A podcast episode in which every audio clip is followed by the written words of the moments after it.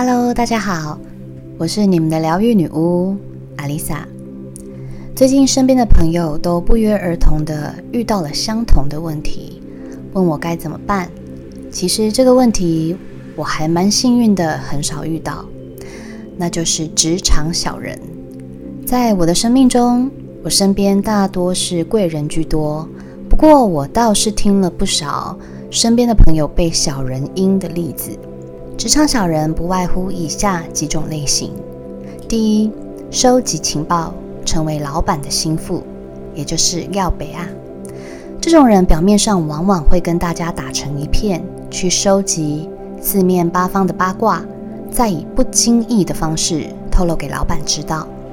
例如说，最近你的工作表现可能不如之前来的出色，或是最近常常出错，又或是上班精神不好。老板当然会觉得很奇怪，这个人最近怎么了？怎么老是心不在焉，工作表现变差了？这时候，小人会在无意间告诉老板：“哦，他最近好像在兼差做些别的事业，看他一直好像都很忙诶。或是他最近失恋了，所以心情不好啦。又或是他都打游戏打到半夜，真厉害，都不用睡觉的。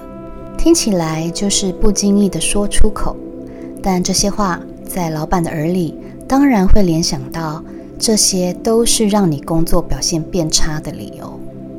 第二，喜欢比较，把你当成竞争对手，不管你用什么包或是穿什么衣服，他都喜欢跟你比，嫉妒你的优势，总觉得自己也不输你，把你当成假想敌，嫉妒老板对你的赏识。拉拢其他的同事，开始说你的闲话。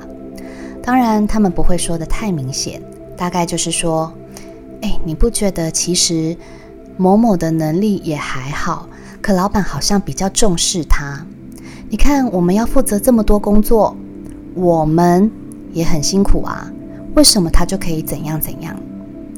希望可以从中让更多人跟他是站在同一个阵线上，渐渐的。”你就会被其他的同事孤立。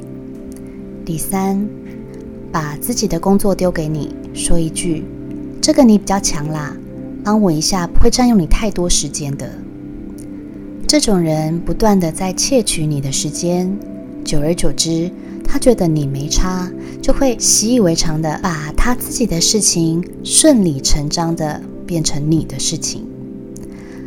当你某一天拒绝他的时候，他就会觉得你怎么连这点忙都不帮，不近人情。当然，就算你帮他，他也不会感激你。第四，把你的私事或你对他抱怨的人事物告诉其他同事。我们常常都会说：“我跟你说，但是你不能告诉别人。”当我们这样说的时候，表示对方跟我们的关系应该是还不错，所以你会把心事告诉他。但是当你们一有冲突或有利益上的牵扯，他就会把你的私事公诸于世，例如对公司的抱怨、对老板的愤怒，或是最近谈了一场婚外情，或是办公室恋情等等的。这时候，你曾经对他说的秘密就会成为。同事们茶余饭后的话题。第五，不管平时交情如何，利益当前，抢了再说。以我之前在百货站柜的经验，柜姐们最重视的不外乎就是业绩了。虽然薪水是领合基，但公司还是会看个基。在我们 key 上每一笔销售记录时，都要 key 上自己的名字。我曾经就听过。A 同事接了一笔大单，但因为客人是常客，所以他要等到百货有活动的时候才要来结账。于是就先把他一大叠的衣服放在仓库，等客人来结账。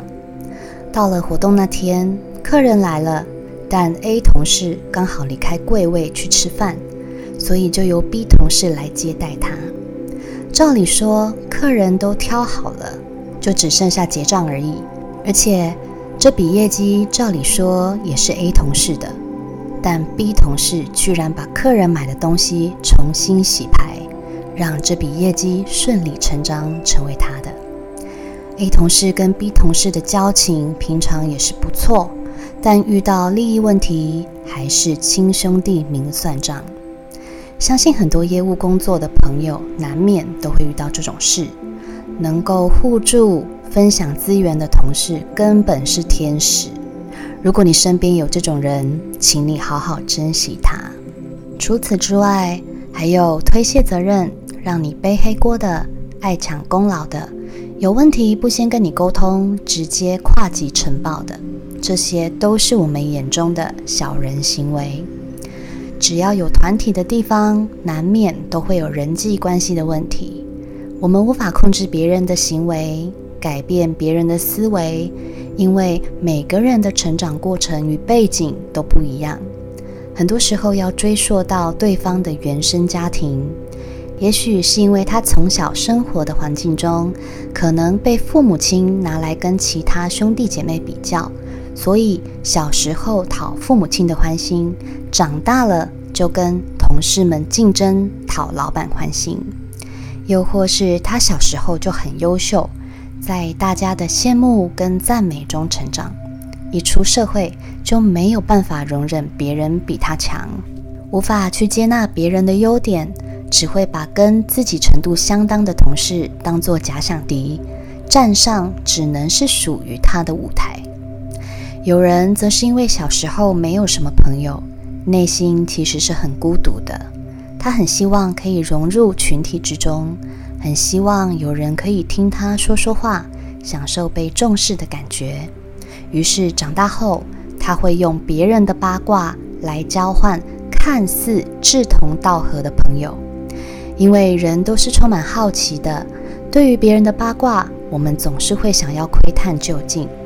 当他手上掌握了八卦，就等于有了很新鲜的话题可以跟别人讨论。在讨论的过程，他觉得自己受到重视，朋友也因此变多了。还有人是因为从小父母亲把得失心看得很重要，对他的要求也很高。只能赢不能输的观念从小植入在脑袋里。其实这种人的童年是过得很辛苦的，长大后他也会这样要求自己，追求别人的赞赏与认同，享受站在高处的风光。所以不管用什么方法，都要不择手段地达到自己的目的，其他都可以不管。其实，在我们深入去探讨小人为什么要当小人的背后，会有一种油然而生的怜悯心。反过来想想，这些小人的原生家庭与成长过程中，一定是经历了各式的压力与挫折，以至于他们认为在职场上必须要耍阴才能存活下去。相反的，一个充满爱。与正面能量的家庭环境中成长的人，看待事情的角度也会是以爱为出发点。他们会认为大家都是同事，和乐的相处不是很好吗？互助合作，大方分享资源，大家都会更轻松，也会更快、更有效率地完成工作。但这种人却往往会成为小人们的箭靶，或是沦为。被小人利用的工具人。我们之所以常常被小人攻击，就是因为我们身上有小人没有的东西，也许是不经意透露出来的幸福感、自信心、工作能力、正面思维，又或是我们的外形出众、气质高雅。总之，小人从来不会去攻击那些他觉得比不上他。对他没有杀伤力的人，重点他们还欺善怕恶，面对更强势的，反而一句话都不敢吭。我们不能期待自己总是遇到贵人，职场小人自动退散，这并不符合世界运转的规则。事情都有黑白两面，有贵人，当然就会有小人。前阵子就有朋友问我。小人去老板面前说了我的闲话，我现在真的很想要冲去跟他理论，跟老板理论。我问他理论之后呢，他也答不出来。我可以跟你说，理论完之后，老板会说：“嗯，好，我知道了，我再想想怎么处理。”你以为老板会惩罚那个乱说话的小人吗？职场又不是学校，老板可是还要靠员工赚钱的，他不想要里外不是人。最后的结果呢，就是哦，好，我知道了，然后什么都不做。你可能还会被记上一笔个性太冲动、脾气太火爆的罪名，而那个小人依旧还是过他的日子。对他一点都没影响。但是如果都忍气吞声，独自受气，每天上班就要承担那些负能量，小人可能还会变本加厉，这样也不对啊。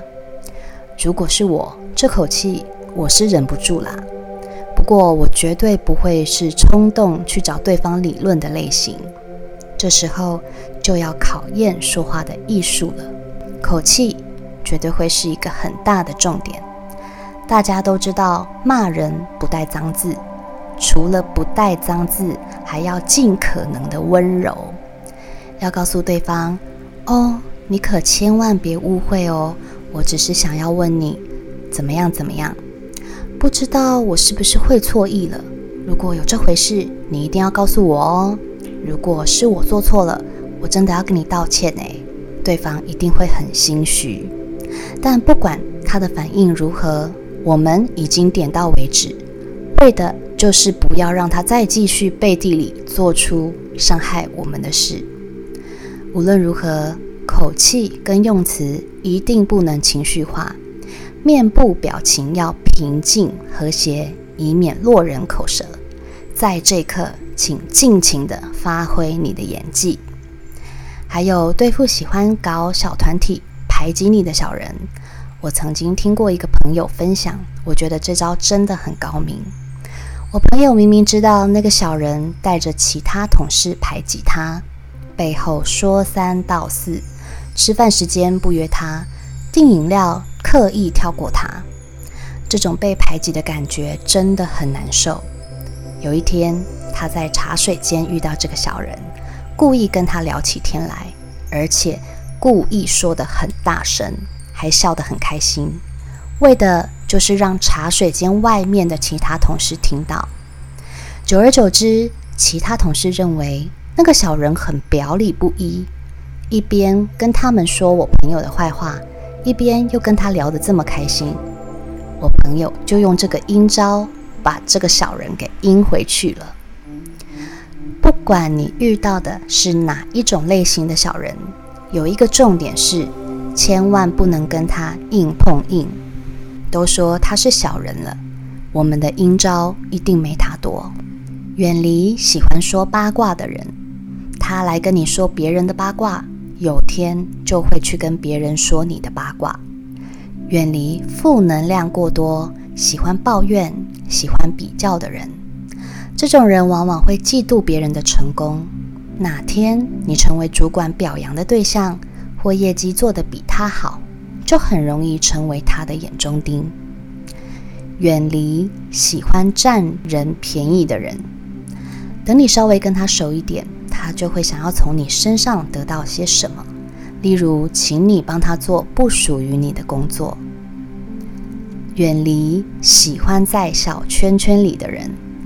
有一群很好的工作伙伴当然是很好，但是如果你让其中一个不开心，这个小团体就会开始排挤你，让你在工作的时候孤立无援。就如我刚刚所说的，我们管不了别人，只能保护好自己，为自己建立一个强而有力的防护罩也是很重要的。这个防护罩就是你得学着释放掉小人给你的负能量，不要让这些负能量成为你心里的病毒，影响了工作情绪，还影响了自己心灵的健康。当你有了强而有力的防护罩，小人是伤害不了你的，而且这股力量还很有可能反噬到他自己身上哦。我们之所以跟小人处在对立的立场，你可以把它想成高年级生跟低年级生无法沟通也是很正常的。眼界不同，心灵的宽度也不同。往好处想，他们也是我们人生中很重要的一课。毕竟小人无所不在，不管你换几间公司，都还是可能会遇到小人。我们只能强化自己内在的力量，学会跟小人们共处，相信他们会是我们很好的灵性导师。只不过他们用的是负面教材罢了。我是阿丽萨，我是你们的疗愈女巫，我在九又四分之三月台等你。